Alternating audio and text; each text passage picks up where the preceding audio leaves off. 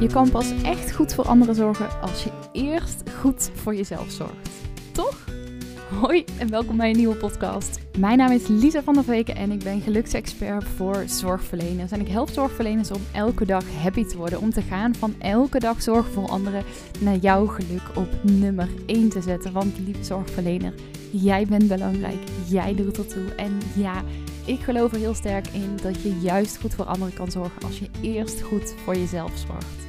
Maar ja, laat dat nou net een dingetje zijn wat de meeste zorgverleners vaak best wel lastig vinden. En daarom neem ik in deze podcast mee in allerlei tips, verhalen, interviews en ook mijn eigen reis in wat er voor nodig is om veel beter voor jezelf te zorgen. Want ja, hoe doe je dat nou eigenlijk? Dat en meer ontdek je in deze podcast. Dus bij deze heel veel luisterplezier.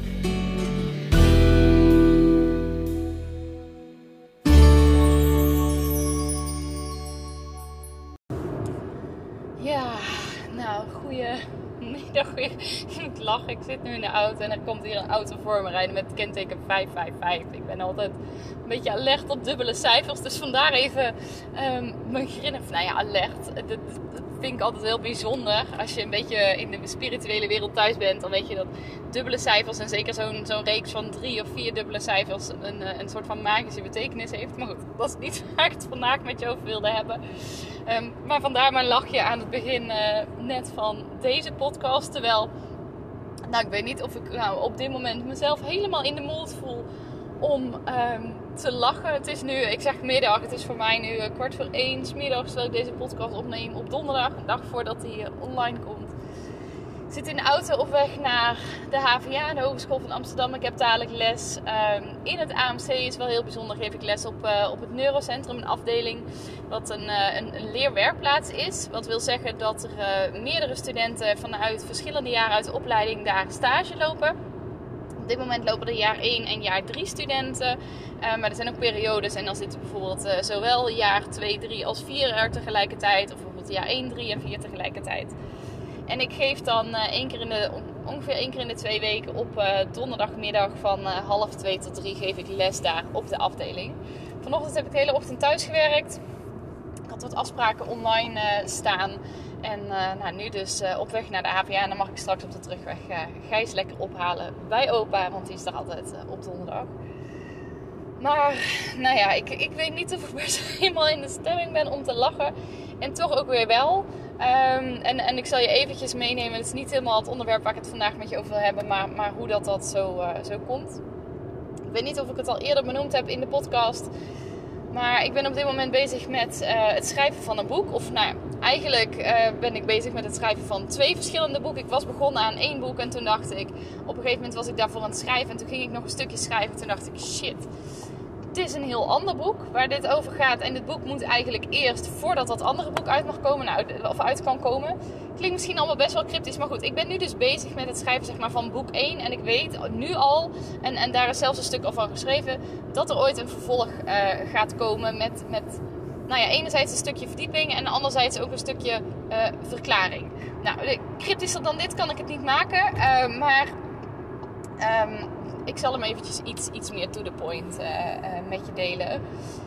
Het eerste boek wat ik nu aan het schrijven ben, uh, wat als eerste in ieder geval ook straks uitgebracht gaat worden, is een boek over mijn postnatale depressie. En, en over de hele periode eigenlijk daar rondomheen.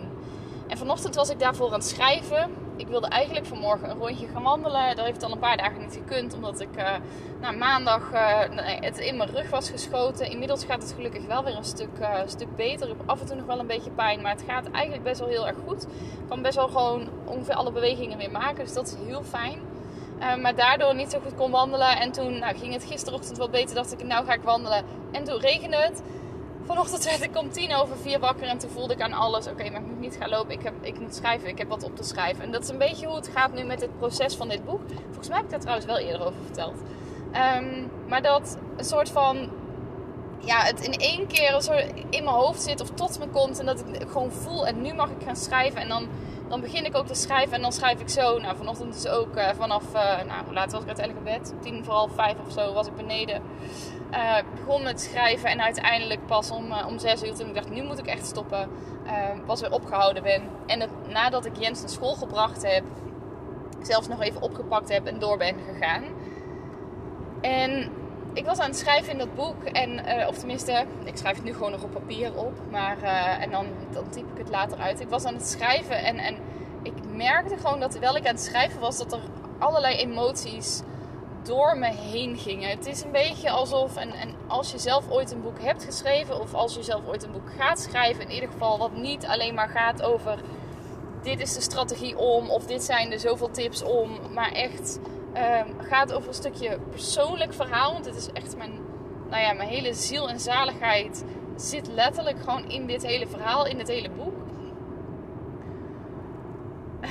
En zelfs daar word ik nu ook gewoon weer van, geraakt. Terwijl ik erover deel. Maar ik was aan het schrijven in dit boek. En, en, en ik doorleef als het ware opnieuw alle gebeurtenissen waar ik over schrijf. En niet dat ik weer helemaal midden in die emotie zit. Maar ja, ik, ik ervaar, ik beleef het weer vanuit een soort van nieuw perspectief of zo. Ik denk dat dat de beste manier is om het, uh, om het uit te leggen. En, en er zitten ook wat grappige stukjes in waar ik dan ook weer om kan lachen. Maar er zitten ook stukken in die me best wel raken. En vanochtend was ik aan het schrijven. En, en nou ja, met name het stuk wat ik geschreven heb nadat ik Jens op mijn school toe had gebracht. Voordat ik voor mijn HVA dingen aan de slag ging.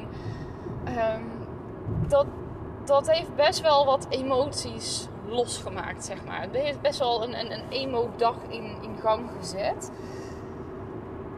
En ook op een gegeven moment dacht ik, oh, en nou zou ik heel graag verder willen schrijven, maar het voelde als dat lukt nu niet, want daar heb ik emotioneel even de ruimte niet voor. Ik ben inmiddels op een punt dat ik het voor mij lastigste stuk um, te gaan schrijven heb. Of tenminste, dat is het hoofdstuk, zeg maar, wat nu. Ik kijk weer op mijn telefoon, ik zie weer 555. Heel bijzonder dit. Um, 555 staat trouwens ook voor, voor vrijheid, voor bevrijding. Dus ook wel juist weer heel mooi dat ik dat nu uh, zie. Goed, dat even terzijde. Um, maar ik ben nu op een punt gekomen in dat boek dat ik eigenlijk het voor mij lastigste stuk op moet gaan schrijven, mag gaan schrijven, hoe je het ook maar wilt noemen. Ik hou niet zo van het woordje moeten. Um, en, en ik voel dat ik daar ruimte voor nodig heb om dat te kunnen schrijven. Menno is vanavond uh, ook even weg. Die gaat vriend, uh, fietsen, wielrennen met, uh, met een vriendin bij ons uit de wijk. Dus misschien dat het er dan wel van komt. Um, maar ik voel dat ik emotioneel de ruimte nodig heb om daar echt even de tijd voor te gaan nemen. Want dat raakt me gewoon opnieuw heel erg. En ik merk wel, ik ben er niet meer zo van overdonderd. Maar het maakt wel het een en ander los. En. ik vind het ook een soort van even een beetje. Um, zakken, merk ik ook. Terwijl ik dit vertel. Want het is, het is bijna. En, iemand stuurde me daar een berichtje over op Instagram. Daar had ik ook wat over gedeeld vandaag in mijn stories. Ik heb ze ook gehighlight. Dus mocht je het nog na willen kijken bij bij de highlight boek. Kan je, kan je ook nog terugzien wat ik bedoel. Ook gewoon geraakt hoe, of gedeeld hoe, hoe geraakt ik daarin was en hoe geraakt ik hierin was. Ook, ook um, in dit stuk. Wat wilde ik hier nou over zeggen? Uh, oh ja, iemand die stuurde als reactie daarop stuurde ze een berichtje. En, en dat ze ook zei, ja, zo, zo helend ook dat proces. En, en dat is eigenlijk precies hoe het voor mij ook voelt. Het is een soort van weer een nieuwe laag heling of zo. Um, over mijn eigen verhaal en alles wat ik heb meegemaakt. En dat maakt ook dat enerzijds het ja, heel emotioneel is om dit te schrijven. En tegelijkertijd me ook weer heel erg goed doet. Dus tegelijkertijd ben ik ook weer heel blij, maar ook weer emotioneel. Dus het is een beetje zo van. Het is een en-en verhaal, zeg maar. Het is er allebei op dit moment. En nou, dat maakt het op zijn zachtst gezegd al een, uh, een wat bijzondere start van, uh, van de dag vandaag. En toen was ik vandaag aan het werk en toen was ik mijn, uh, mijn, mails bij aan het werken. En ik begin dan altijd eerst met de mails die nou ja, het langst geleden zeg maar, gestuurd zijn. Op dinsdag en woensdag dan ben ik altijd vrij voor de HVA. Dan kijk ik in principe uh, ook nooit mijn mail, tenzij ik er nou ja, zelf een afspraak ingepland heb of zo. Maar dat doe ik echt zelden. Het komt één of twee keer per jaar voor. Dus ik begon met mijn mail... Uh, te lezen en, en berichtjes. Oh, ik zit midden van de rijstrook blijven, zeg mijn auto. Um, begon met mijn berichtjes te lezen en toen kreeg ik een mailtje. Onlangs is er uh, een. Uh, ja, we hebben altijd zo'n verkiezing, één keer in het, in het jaar een verkiezing uh, voor docent van het jaar. Die is onlangs geweest. En blijkbaar had dus, dat wist ik niet eens, een student mij genomineerd voor docent van het jaar. En ik kreeg het, dus daarvan een mailtje in mijn inbox gisteren, woensdag, bleek die naar mij toegestuurd te zijn. Met van, hey joh, uh, de student had jou genomineerd voor docent van het jaar. Uh, er is een filmpje van, want nou ja, studenten konden in zo'n soort box inspreken. En, en ik maak nu allemaal bewegingen met mijn handen die je niet kan zien. Om uit te beelden hoe die box eruit zag. Maar goed, dat maakt verder niet zo heel veel uit voor het verhaal. Uh, mijn studenten konden in een box zeg maar een, een filmpje opnemen, een filmpje inspreken. Uh, wie ze nomineerden voor docent van het jaar en, en waarom. En was dus een van mijn SB-studenten, ehm, studenten die ik begeleid als studentbegeleider. Er zijn ongeveer 15 studenten per groep per jaar. Ik heb een groep uit, uit uh, studenten die op dit moment in jaar 2 zitten. En een groep studenten die ik vorig jaar ook al begeleidde, die op dit moment in jaar 3 zit. Of zitten. En um, was dus een student, uh, nou ja, een van mijn SB-studenten, die mij dus had genomineerd, een filmpje had opgenomen om mij te nomineren voor docent van het jaar. En ik kreeg dat filmpje dus in mijn inbox. Zo van, joh, je bent genomineerd. Dit filmpje is verder niet om te delen, maar we wilden het jou niet onthouden. Uh, dus veel kijkplezier. Dat was eigenlijk de strekking van het verhaal waar het op neerkwam. En ik zet dus dat filmpje aan en ik begin het te bekijken en ik hoor waarom die student mij... En nou, ook daarin, het is een emo-dag. De tranen schieten weer in mijn ogen. Maar ik hoor waarom die student mij heeft genomineerd. En hoe ik die student heb geraakt en hoe bijzonder ik als docent voor die student was afgelopen jaren. Nou, precies wat er toen gebeurde, gebeurt nu weer. Ik schoot daar gewoon helemaal vol van dat ik dacht, jeetje, hoe bijzonder dat ik op deze manier impact gemaakt heb op die student. En hoe bijzonder dat ik, weet je, ik vind mijn werk echt hartstikke leuk om te doen. Zowel in mijn eigen bedrijf, als docent. Ik vind het echt heel bijzonder dat ik het voorrecht heb om op die manier studenten te mogen begeleiden. En mijn intentie is altijd om er echt ook voor de studenten te zijn en, en meer te zijn dan alleen maar gewoon een docent die een vak geeft of een docent die SB-begeleider is, maar er echt nou ja, met studenten mee te denken. Te kijken hoe kan ik jouw leven een stukje mooier maken vanuit de positie die ik heb. En dat is bij iedereen eigenlijk met wie ik werk, of nou in mijn bedrijf is of op de hogeschool.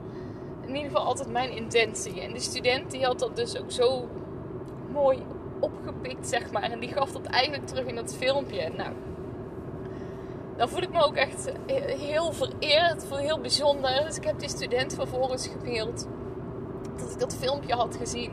En de student heel erg bedankt uh, voor, voor de bijdrage. En, en nou ja, gezegd ik hoop dat alles goed is. En ik wens je alvast een hele fijne vakantie. We hadden verder, het is bijna zomervakantie, we hebben verder geen gepland, gesprek meer gepland staan.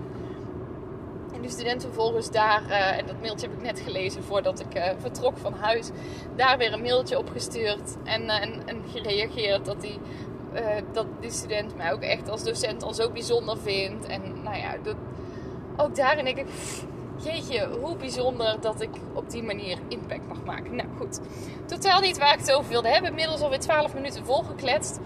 Um, maar zo zie je maar. En ook weet je, als jij zorgverlenend professional bent, of op welke manier dan ook, anderen helpt. Je hebt soms, ja, weet je, wel die intentie om anderen verder voor te helpen, maar soms geen idee welke impact je daadwerkelijk op iemand uh, maakt en welke impact je daadwerkelijk op iemand achter kan laten. En in de vorige podcast had ik het natuurlijk over uh, je kwaliteiten, dat je het soms niet ziet, maar soms over dit soort dingen ben je je wel bewust met hoe jij in bepaalde gesprekken zit of, of nou ja, hoe je iets over wil brengen. Maar hoe mooi is het dan als iemand het jou ook op deze manier teruggeeft? En ik ben nu ook bezig met die vijfdaagse online training. En ik heb een bonus toegevoegd over de kracht van geven. Daar heb ik eigenlijk alleen maar zelf een heel kort introductiefilmpje over opgenomen. Um, want ik zag op een gegeven moment, of ik luisterde eigenlijk een, een, een YouTube-video, ergens een keer morgens vroeg. Van een vrouw die sprak over de kracht van geven. Dat ik gewoon dacht: dit filmpje moet er gewoon in. En weet je, dat is dan niet per se mijn materiaal. Maar dat ik dacht, oh, als ik dit weer, deze boodschap weer een stukje kan verder kan helpen verspreiden, hoe bijzonder is dat? En dit voelde voor mij ook, dat die student dit voor mij gedaan had. Zo als, nou ja, zo die kracht van geven, zeg maar. En het hoeft dus niet per se een fysiek cadeau te zijn, maar gewoon bepaalde woorden die iemand dan zegt of iemand aan je teruggeeft. Dat het zo mooi is als je dat in kan zetten om iemand anders leven te verrijken. En, en, en daarmee en jezelf, want, want ja, de kracht van geven is ook op het moment dat jij iets geeft, voel jij jezelf ook veel happier en iemand anders daarmee blijer te maken. Nou, volgens mij zitten daar alweer een hele hoop lessen in. Zou ik de podcast nu eigenlijk af kunnen ronden? Maar nogmaals, dat is eigenlijk helemaal niet waar ik het met je over wilde hebben vandaag in deze podcast. Want gisteren had ik een gesprek met ons man. En, en, en eventjes, uh, als je mij niet zo goed kent, ik kom uit Brabant. Dus ik zeg, uh, en, en zal ook waarschijnlijk altijd blijven zeggen, ons mam, als ik het heb over mijn moeder. En, en hier in het noorden moeten ze daar nog wel eens aan wennen. Um, maar ik had er gisteren een gesprek met ons mam en, en toen vertelde ik haar over. Um, nou ja, ze had een, een LinkedIn-post van mij gelezen die ik twee weken eerder al op Instagram had geplaatst. En waar ik in de veronderstelling was dat ze die gelezen had, want ze leest best wel veel. Um, maar, en, en toen niet gereageerd, dat ik dacht, oh, ze vindt het blijkbaar oké mee. Maar nou ja, nu dus op LinkedIn pas voor het eerst gelezen had, waarin ik deelde ook dat ik um, onlangs eigenlijk voor het eerst echt los heb kunnen laten. Dat ik onbewust het nog op zoek was naar goedkeuring van ons mam. Iets waar ik mezelf lange tijd niet bewust van ben geweest. Maar wat in één keer tijdens het event van uh, Sylvia Bogers aan de oppervlakte lag. En dat ik dacht, en nu moet ik het gewoon delen. Toen heb ik het uitgesproken. En dat maakt ook het uitspreken. En eigenlijk is dit ook weer een nieuwe les. Maar ik hoop dat je hem kunt horen. Um, dat heb ik ook weer uitgesproken op het event van Sylvia. Dat ik daar zo mee zat. En alleen al door het uit te spreken kon ik het op dat moment ook loslaten. En nou, ik had een hele post geschreven. En daarin benoemde ik dat dus. En dat ons man mij daarna een berichtje sturen. Goh, misschien moeten we het hier even over hebben. Nou, gisteren toen was ze bij ons. En ze vroeg van, joh, vind je het leuk als ik langskom? En ik geen idee. Mam, als je deze podcast ook luistert. Geen idee of je met de intentie kwam uh, om dat stukje te bespreken. Ik denk het niet. Ik denk dat ze het gewoon leuk vond, dat het gewoon leuk vond om, uh, om dat te zijn. En hier hebben we het dus ook, uh, ook over gehad. En het was eigenlijk wel heel mooi, want dat was ook een soort van opening van een gesprek over nou ja, hoe ik mijn situaties bijvoorbeeld vroeger vaak gevoeld heb. Maar wat zij ook deelde, en dat is ook de titel van deze podcast, is dat zij vroeger ook is opgegroeid, in ieder geval met de gedachte. En ik wil hem daar even lostrekken van, van ons man, maar dat is opgegroeid met de gedachte: ja, van mij zullen ze nooit iets zeggen.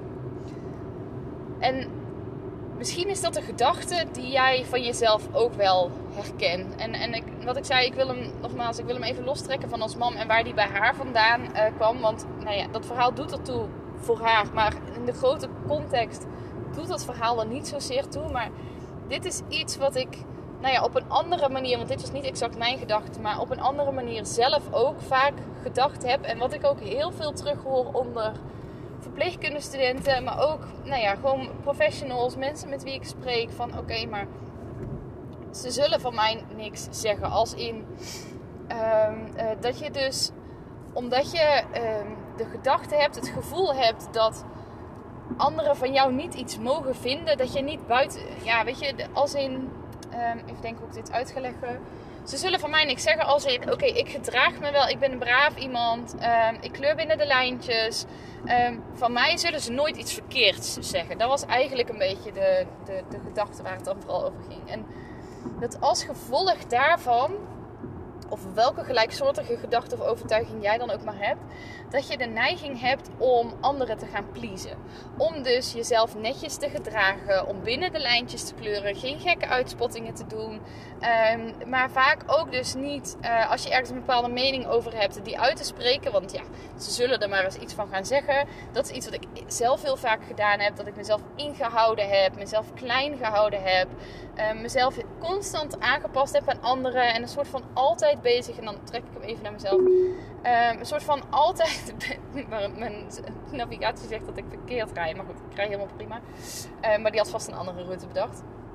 Maar wat ik zelf bijvoorbeeld deed, is me soort van altijd aftasten van oké, wat verwachten andere mensen van mij? En dat ik dan me daarnaar ging gedragen. In plaats van uh, ja, wie ik zelf eigenlijk was. Me steeds aanpassen als een soort van chameleon overal tussendoor ging. Heel erg probeerde er voor anderen te zijn. Anderen constant maar te willen pleasen. Zodat mensen in ieder geval niks van mij zouden vinden. Want mijn gedachte was dan altijd, ja, maar wat zullen anderen wel niet van me denken? En, en ik wilde nooit dat ze iets verkeerd zeg maar, van mij dachten. En misschien is het wel iets wat je herkent ook van jezelf. Misschien in je werksituatie, maar misschien ook in een privésituatie. Met, met dat je dingen bijvoorbeeld niet uitspreekt naar je partner. Of um, dat je je, als je je kinderen op gaat halen op school of weg gaat brengen, bijvoorbeeld op een bepaalde manier gedraagt. Omdat je dan denkt, pardon, uh, dat mensen bijvoorbeeld bepaalde verwachtingen van je hebben. Of um, in je vriendschappen. Of nou, dit uitzicht over het algemeen is het trouwens wel zo dat als het zich op één gebied uit, dan uit het zich vaak ook op andere gebieden. Zelfs als je het niet allemaal door hebt. Maar dit kan zich uit op heel veel verschillende vlakken in jouw leven. Dat je je aanpast naar anderen. En wat ik hierover mee wil geven is het volgende. Waar ik je toe uit wil nodigen om er eens over na te denken is het volgende. En dat is allereerst, wat levert het je op om dit op dit moment te doen? Want er is een reden dat jij je op dit moment aanpast aan wat anderen mogelijk wel niet van je zullen, zullen denken. Het levert je op dit moment heel veel op, want anders zou je dat gedrag niet vertonen. Dan zou je datgene niet doen. En wat het dan bijvoorbeeld vaak oplevert, om je even een idee te geven, is dat het bijvoorbeeld je veiligheid oplevert. Want je weet waar je aan toe bent. Dat het je zekerheid oplevert. Ehm, maar ook dat het je misschien bijvoorbeeld wel vriendschap oplevert. Of respect. Of bijvoorbeeld gewaardeerd worden door anderen. Want ja, zij doet altijd alles. Of zij staat altijd voor iedereen klaar. Of ik praat even in de zijvorm. Maar dit kan natuurlijk net zo goed in de hij-vorm. maar het is voor mij wat makkelijker praten. En, en merendeel van zorgverlenende professionals is nou eenmaal vrouw. Ehm, maar... maar ja, maar zij, pas, uh, zij is er altijd voor iedereen. Ze staat altijd voor iedereen klaar. Oh, maar dat is zo'n zo'n lieve vrouw. Um, Weet je, allemaal dat soort uh, uitspraken. En, en dat je dat ergens ook wel ziet als een compliment. En tuurlijk is dat ook een compliment. En, de, nou ja, de eerste vraag is dus: wat levert het je op? Om daar eens bij stil te staan. En vervolgens ook, het kost je ook wat. En aan jou dus ook de uitnodiging om jezelf eens af te vragen: ja, maar wat kost me dat? En wat het mij bijvoorbeeld kost, is dat ik me dus steeds zo aan het aanpassen was dat ik eigenlijk een soort van mezelf kwijtgeraakt was. Omdat ik dat zoveel jaren heb gedaan, dat ik eigenlijk helemaal op een gegeven moment niet eens zo goed meer wist: ja, maar wie ben ik dan? En wat wil ik dan? En, en wat, wat vind ik nou eigenlijk leuk? Of wat vind ik nou eigenlijk überhaupt ergens van? Vind ik iets omdat ik denk dat ik dat zou moeten vinden? Of vind ik het omdat ik het gewoon vind?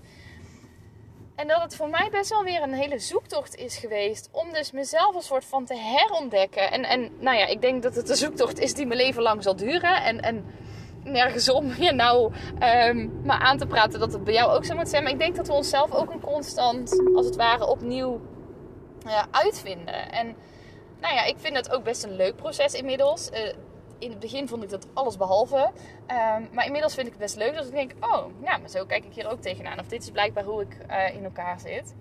Maar het heeft mij heel lang gekost dat ik dus niet ja, één meer wist wie ik was, maar dus ook niet mezelf kon zijn, niet mezelf durfde te zijn. Dat toen ik dan op een gegeven moment wel iets meer ontdekte van, nou ja, wie ik nou was, wat ik nou leuk vond, wat ik nou belangrijk vond, um, dat ik het heel lastig vond om dat bijvoorbeeld uit te spreken of daarnaar te gaan handelen. Want ja, wat zouden anderen daar wel weer niet van denken?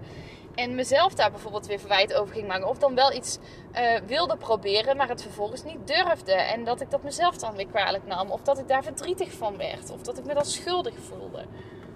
En dat zijn allemaal dingen die het mij gekost heeft. En het kostte me bijvoorbeeld ook heel veel energie om daar de hele tijd mee bezig te zijn. Als je dit van jezelf een beetje herkent, dan, dan nou ja, die gedachte zeg maar van wat zullen anderen wel niet van me denken. Of dat je je aanpast, dat please gedrag.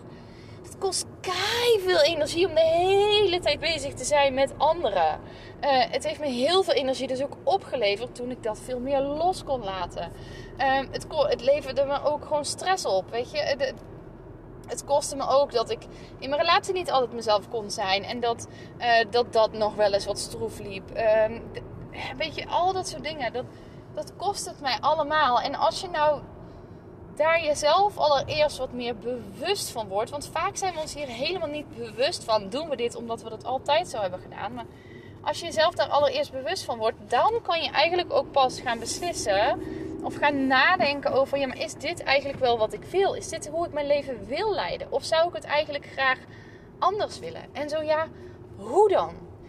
En niet dat je daar dan meteen een antwoord op moet hebben, maar het kan zo helend zijn voor jezelf om daar vanuit een ander perspectief. En dat is wat ik hoop um, aan te zetten bij jou in deze podcast. Ik moet ondertussen even mijn sleutel pakken om daar straks de slagboom door te kunnen gaan bij, uh, bij de HVA. Ik ben bijna op locatie, dus we gaan daar de podcast ook afronden.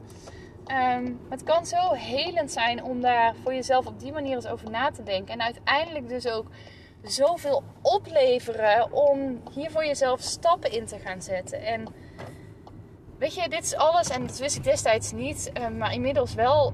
Als je dit doet, is eigenlijk een, een grote uiting van het feit dat jij een stukje gebrek hebt aan zelfliefde. En Dat is een term die ik uh, ondertussen gaat mijn raam open. Dus ik hoop dat achtergrondlawaai niet al te groot is. Ik moet eventjes de slagboom openen. Twee seconden.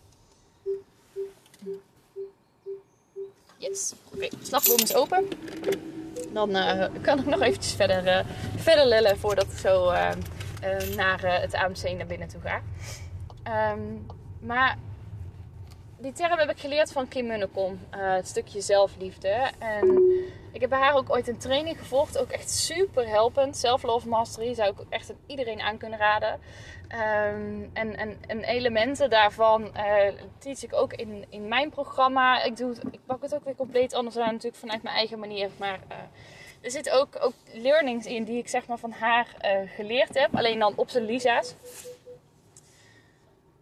Wat wilde ik erover zeggen? Maar dat het mij zoveel opgeleverd heeft om dus te kijken, oké, maar waar houd ik dus niet zo van mezelf? En hoe kan ik meer van mezelf houden? En, en vervolgens daar ook naar handelen. En dit is voor mij een van de meest belangrijke punten geweest om, om ook aan te werken. Om, om dat stukje zelfliefde, stukje eigenwaarde, om dat te vergroten. En dus ook los te komen van dat please gedrag en de hele tijd maar bezig te zijn met wat anderen van me denken. En mezelf in de eerste plaats af te vragen in plaats van dus, wat willen anderen of wat verwachten anderen van mij?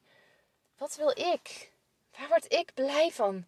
Waar word ik gelukkig van? En dat dan aan mezelf te geven. En dat juist doordat ik dat veel meer aan mezelf ben gaan geven, veel meer van mezelf ben gaan houden, door dat ook aan mezelf te geven. Want ja, weet je, ik hoorde Oprah Winfrey laat zeggen dat. Ehm, ze zeggen vaak van ja, je moet eerst voor anderen zorgen, dan pas voor jezelf. Of dat dat ook wel eens gezegd wordt, eerst voor anderen zorgen, dan pas voor jezelf zorgen. Terwijl zij hem dan dus ook omdraait. En dat zij zegt, I will first fill my own cup. En I will fill my own cup, zeg maar, ik, ik vul mijn eigen uh, glas. Um, until it wat ik wil zeggen, until it overflows, zei ze. And then I can give even more. Oftewel, um, vul eerst je eigen kopje, vul eerst je eigen glas. En hoe meer je dat vult, op een gegeven moment gaat het overstromen. En die, alles wat overstroomt, kan je dan weer doorgeven aan anderen. En ik vond het eigenlijk wel een hele mooie. Dat juist door jezelf te geven wat jij nodig hebt, kan je ook zoveel opladen. Dan kan je zoveel liefde aan jezelf geven, wat je vervolgens weer door kan geven aan anderen. Ja, your cup will overflow, zeg maar. En hoe mooi is het als jij, en, en ik snap ook dat dat voor nu misschien voelt als een ver van je bedshow, ver van, van je bedshow of, of een te grote stretch, maar als je daarin stappen kan gaan zetten.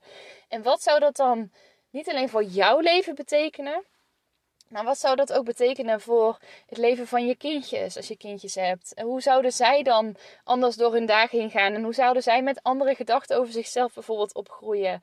Um, wat zou dat betekenen voor de relatie met je partner? Wat zou dat betekenen voor, voor de mensen met wie je mag werken? Wat zou dit betekenen voor de omgang met je collega's? Wat dan ook. Sta er eens voor jezelf weer stil. Dat als jij eerst voor jezelf zou gaan zorgen en dus in plaats van de hele tijd bezig te zijn met oké, maar nou, wat zullen anderen straks van me denken? Je aan te passen aan anderen, please gedrag te vertonen. Of nou ja, ze zullen van mij maar niks vinden en steeds het brave meisje te spelen eerst voor jezelf gaat zorgen. Lief zijn voor jezelf. En jezelf dus afvraagt, nou wat levert het me op om nu wel dus dat please gedrag of nou, je goed gedragen, uh, om, om dat gedrag steeds te vertonen.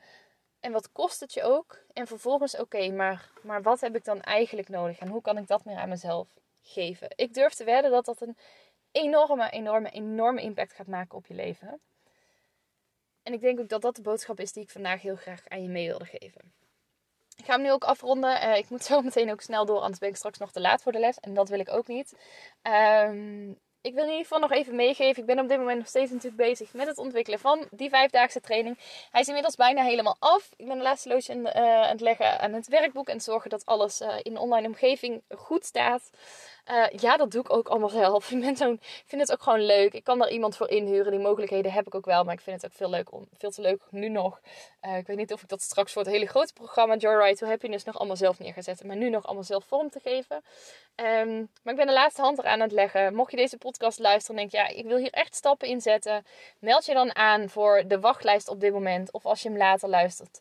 Uh, voor deze training. Is echt vijf dagen fantastisch. Er zit heel veel waarde in. Je krijgt er ook nog een Q&A bij waarin je me allerlei vragen kan stellen. Over, oké, maar hoe zit dit nou voor mij? Of hoe werkt dit precies voor mij? Of Lisa, deze stap leg je uit, maar hoe moet ik dat precies toepassen? Of ja, ligt dit eens wat meer toe? Of, nou, zus en zo is mijn situatie. Hoe zou jij het in dit geval doen? Al die vragen kan je me stellen ook in de Q&A. Uh, ik ga een Q&A ook geven in de community. Dan gekoppeld zit aan, aan die trainingen in de toekomst. Aan, aan al mijn trainingen die ik ga geven online. Dus weet ook, je hebt drie weken toegang tot die vijfdaagse training. Zodat je in ieder geval altijd één van de Q&A's en misschien zelfs op de juiste timing instapt. Twee van de Q&A's bij kunt wonen. Um, dus die mogelijkheid heb je altijd. Als je daar interesse in hebt, ga even naar lisavanderveken.nl slash plezier. Dan vind je de training van tussen haakjes werk, stress naar ontspanning en plezier. Ga ik nu de podcast afronden en wens ik je nog een onwijs, onwijs, onwijs mooie dag. Alvast een, uh, een heel fijn weekend als je deze podcast op vrijdag luistert. En anders in ieder geval een mooie dag. En heel graag tot de volgende. Doei doeg!